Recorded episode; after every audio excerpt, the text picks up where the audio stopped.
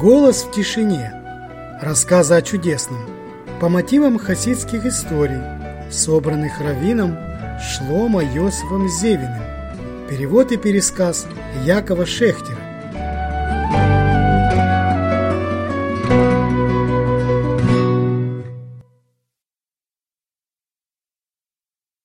Правила поведения за столом. И будут есть Аарон и его сыновья искупительные приношения. Шмот, недельная глава, ТЦВ. Искупительные приношения священники станут есть хлеб и мясо приношений, искупая тем самым грехи тех, кто принес эти приношения. Трактат Псахим, Вавилонский Талмуд. Рэб Ури благочестивый и набожный хасид, пришел как-то к Ребе Элемилеху из Лижинска просить благословения. Нет, нет, все у Рэб Ури обстояло хорошо, если не сказать замечательно.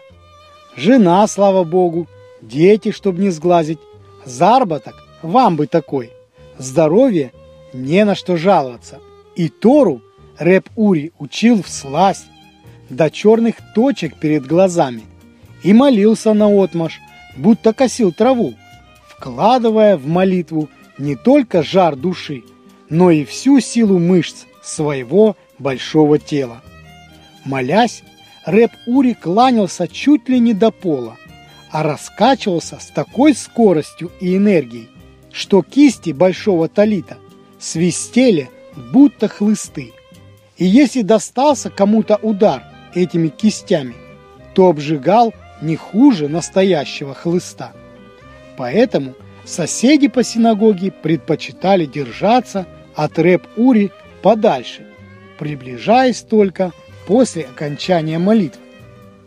Бывало, так накачается рэп-ури за утреннюю молитву, что рубаха вся от пота взмокнет.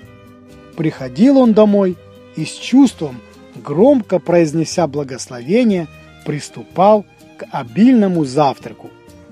Рэп Ури любил поесть. Да, хорошо помолиться, крепко поработать и вкусно поесть.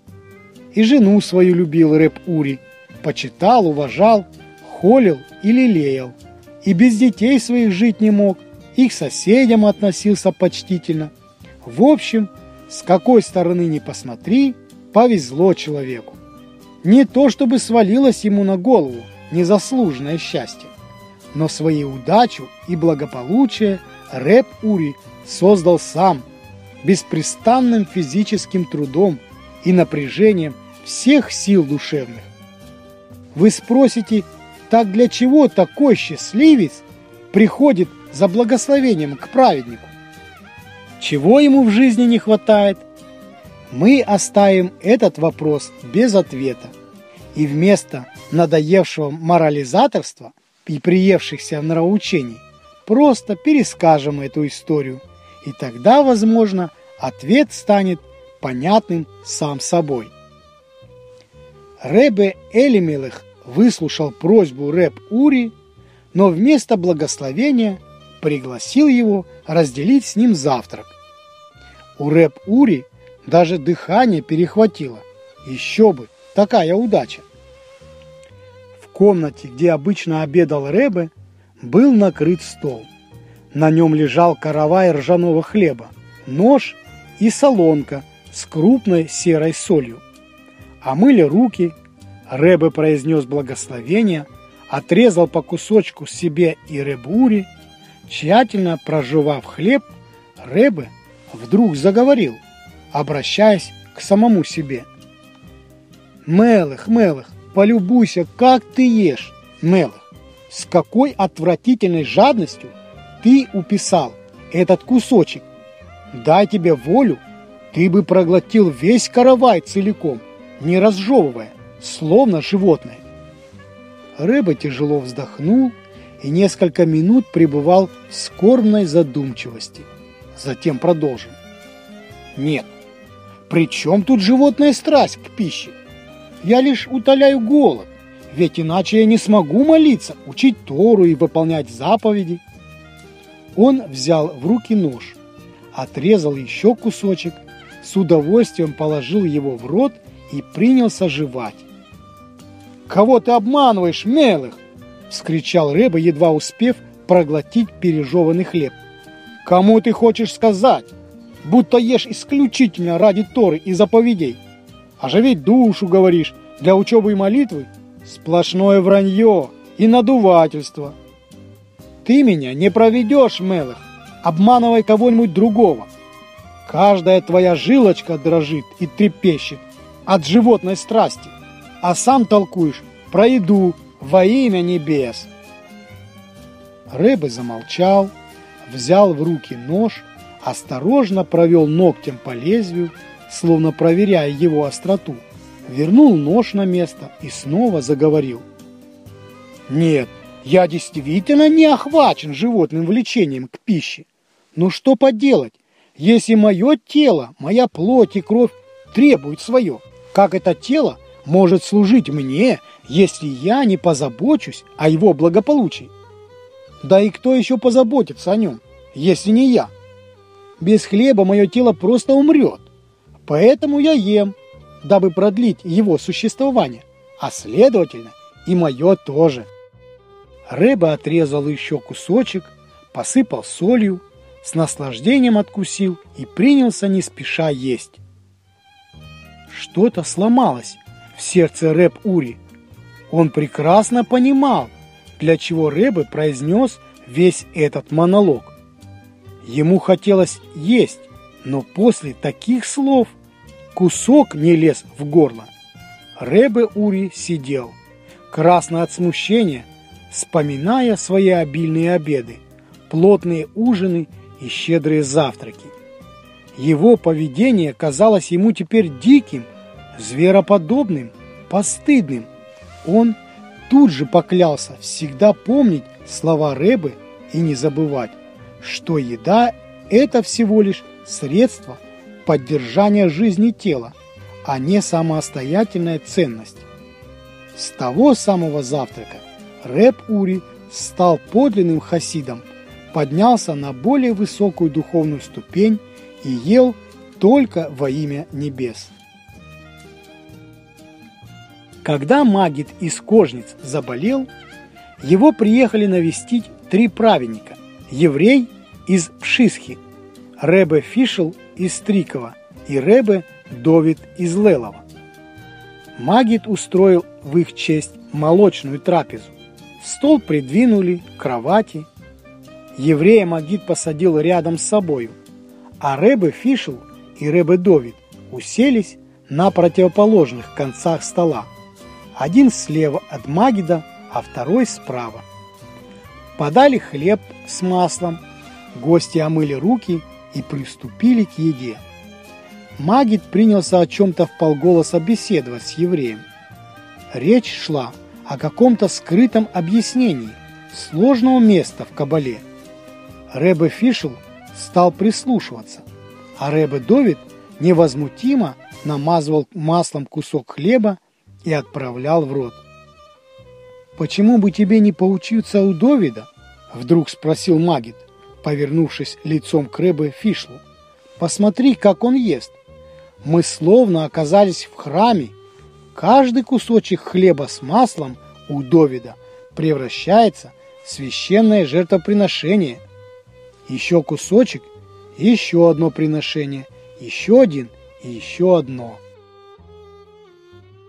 В юности, когда будущие великие праведники Ребе Нафтоли из Ропшиц – и Ребе Довид из Лелова, и евреи из Пшисхи изучали Тору в Люблине, они вели очень скромный, если не сказать полуголодный образ жизни. Как-то раз молодые люди пробрались пообедать после занятий, уселись за стол в еврейской таверне, подсчитали монетки и заказали по кусочку хлеба и стакану чая – на большее денег не оказалось. Еле медленно, стараясь не оборонить ни одной крошки. За соседним столом обедал еврей средних лет, хорошо одетый, с длинными вьющимися пейсами и аккуратно расчесанной бородой. Судя по всему, он был преуспевающим коммерсантом. Чего только не стояло пред ним, и розовая селедка с маринованным лучком, и кугол с поджаренным коричневым верхом, и соленые крепкие огурчики, и хрустящая капуста с черными точками изюма.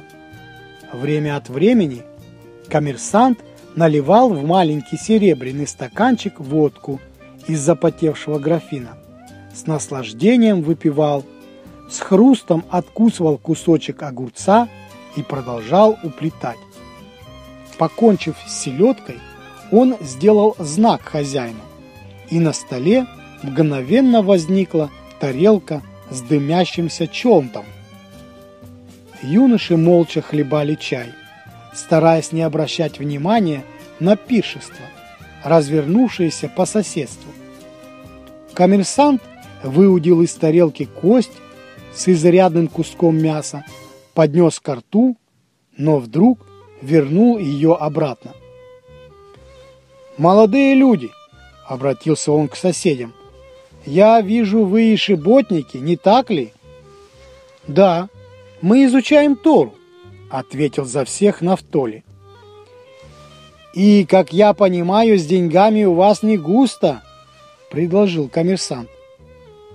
Нафтоли неопределенно пожал плечами. «Не стесняйтесь, не стесняйтесь», — широко улыбнулся, — сказал еврей. «Я тоже просидел несколько лет в Люблинской Ишиве, но потом не выдержал и пустился в разного рода махинации, дела, делишки». Он тяжело вздохнул.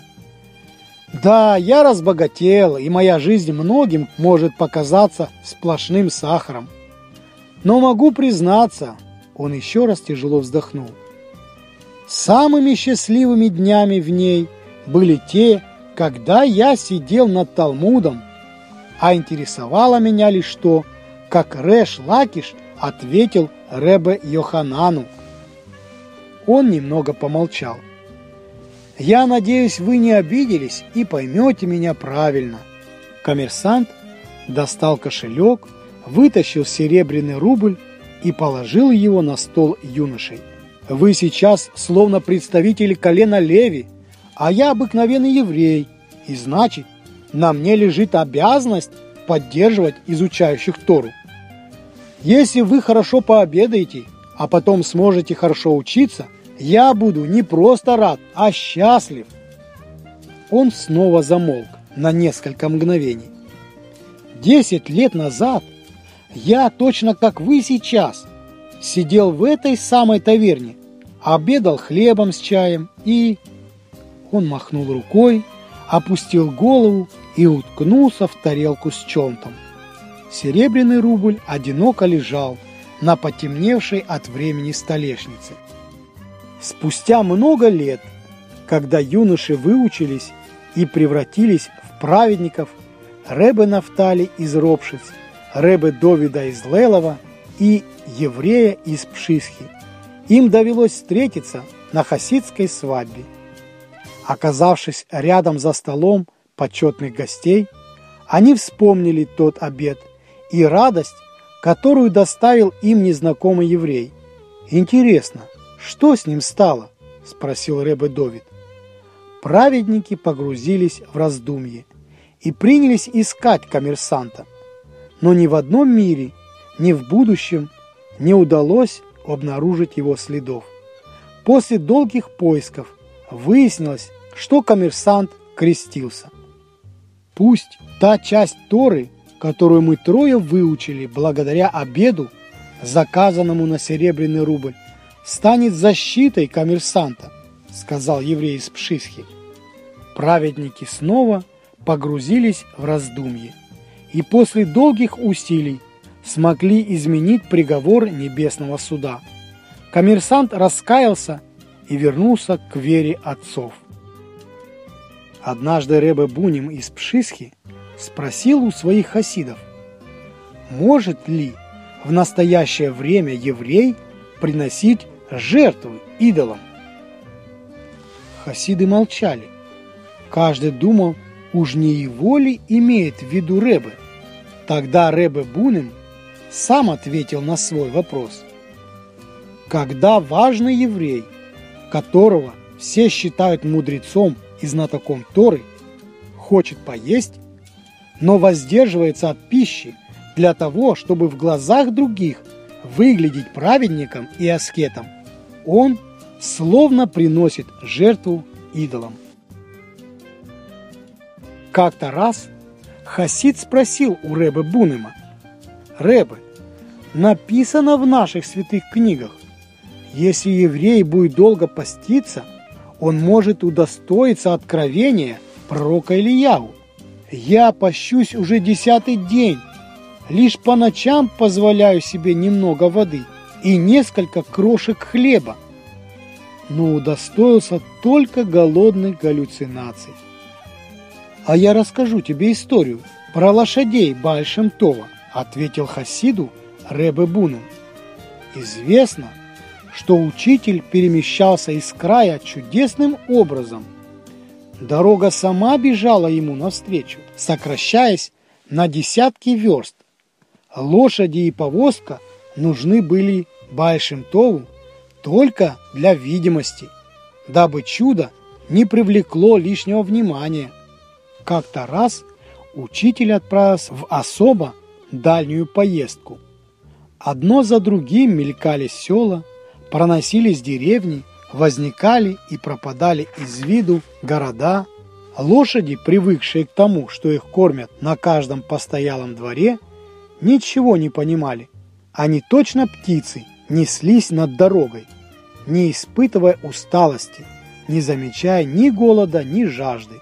«Наверно», — сказала первая лошадь, — «мы превратились в людей.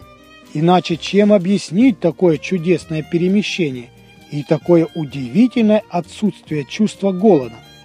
Поживем – увидим», — скептически взмахнула хвостом вторая лошадь.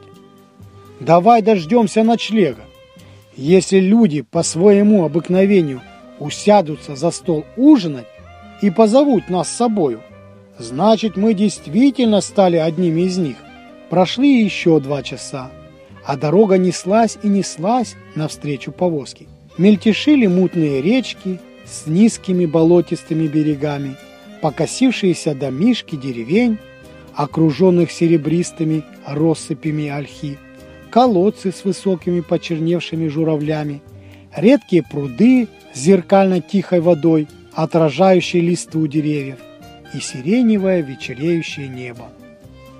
«Возможно, — сказала первая лошадь, — мы превратились даже не в людей, а в ангелов. Иначе как объяснить наш полет и то, что я не хочу ни есть, ни пить?» «Да, да, — поддержала ее вторая лошадь. Скорее всего, мы уже ангелы. Обе лошади посмотрели друг на друга и тихонько заржали от восторга и гордости. Но вот наступили сумерки, и коляска остановилась. Баальшемтов и его спутники отправились в синагогу молиться, а лошадей распрягли, почистили, завели в конюшню, поставили в стойло и насыпали полные кормушки. Первая лошадь посмотрела на вторую и печально втянула бархатистыми ноздрями воздух, наполненный ароматом овса. Вторая тихонько заржала и не менее печально посмотрела на первую. Лошади постояли еще минуту, а потом, не сговариваясь, сунули морды в кормушки и по лошадиному навалились на овес. Когда еврей долго постится, закончил свой рассказ Рэбе Бунем, и думает, будто он достиг высоты ангела и достоин откровения пророка Ильяу, он должен знать, что пост всего лишь средство укращения животной души. Если после поста еврей набрасывается на пищу, как животное, это значит, что он остался той же лошадью, который был в начале поста. Случилось как-то раз одному из хасидских садиков сидеть на свадьбе за одним столом с раввином Энзелем из струя. Равин славился огромнейшими познаниями и был известен своей праведностью. Кроме всего прочего, его отличало весьма скептическое отношение к хасидизму, и поэтому, оказавшись рядом с цадиком, он тут же спросил, «Меня давно интересует один странный момент в поведении хасидов. Может быть, многоуважаемый Рэбе согласится рассеять свет моего невежества?» Цадик молча кивнул. Предположим, Хасида Шимона скрутила лихоманка. Что делает его сосед Хасид Рувен? Бежит за врачом, приносит из аптечки лекарства. Как бы не так. Он спешит в штибл, покупает по дороге бутылку водки, и все находящиеся там хасиды пьют лихаем за здоровье Шимона. Предположим на одну секунду, что в хасидском лихайме – действительно содержится некое благословение, чудесное свойство, способное отогнать болезнь.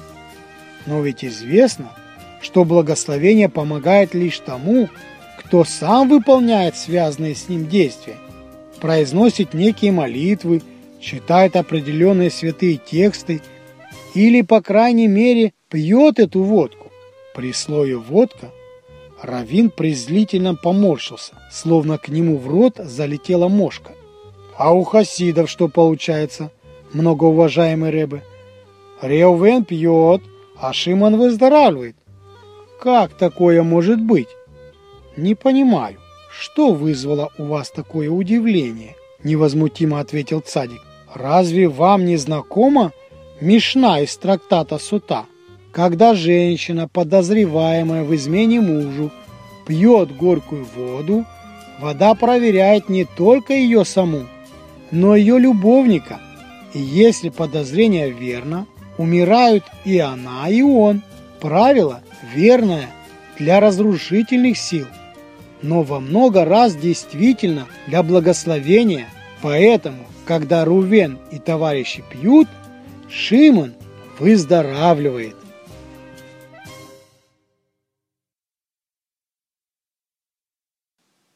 Дорогие друзья, это был очередной рассказ из книги «Голос в тишине» по мотивам хасидских историй, собранных Равином Зевиным, посвященным недельной главе Торы. А следующую хасидскую историю вы можете услышать уже в следующей встрече. Оставайтесь с нами, с радио Шофар. Всего хорошего. Шалом, шалом.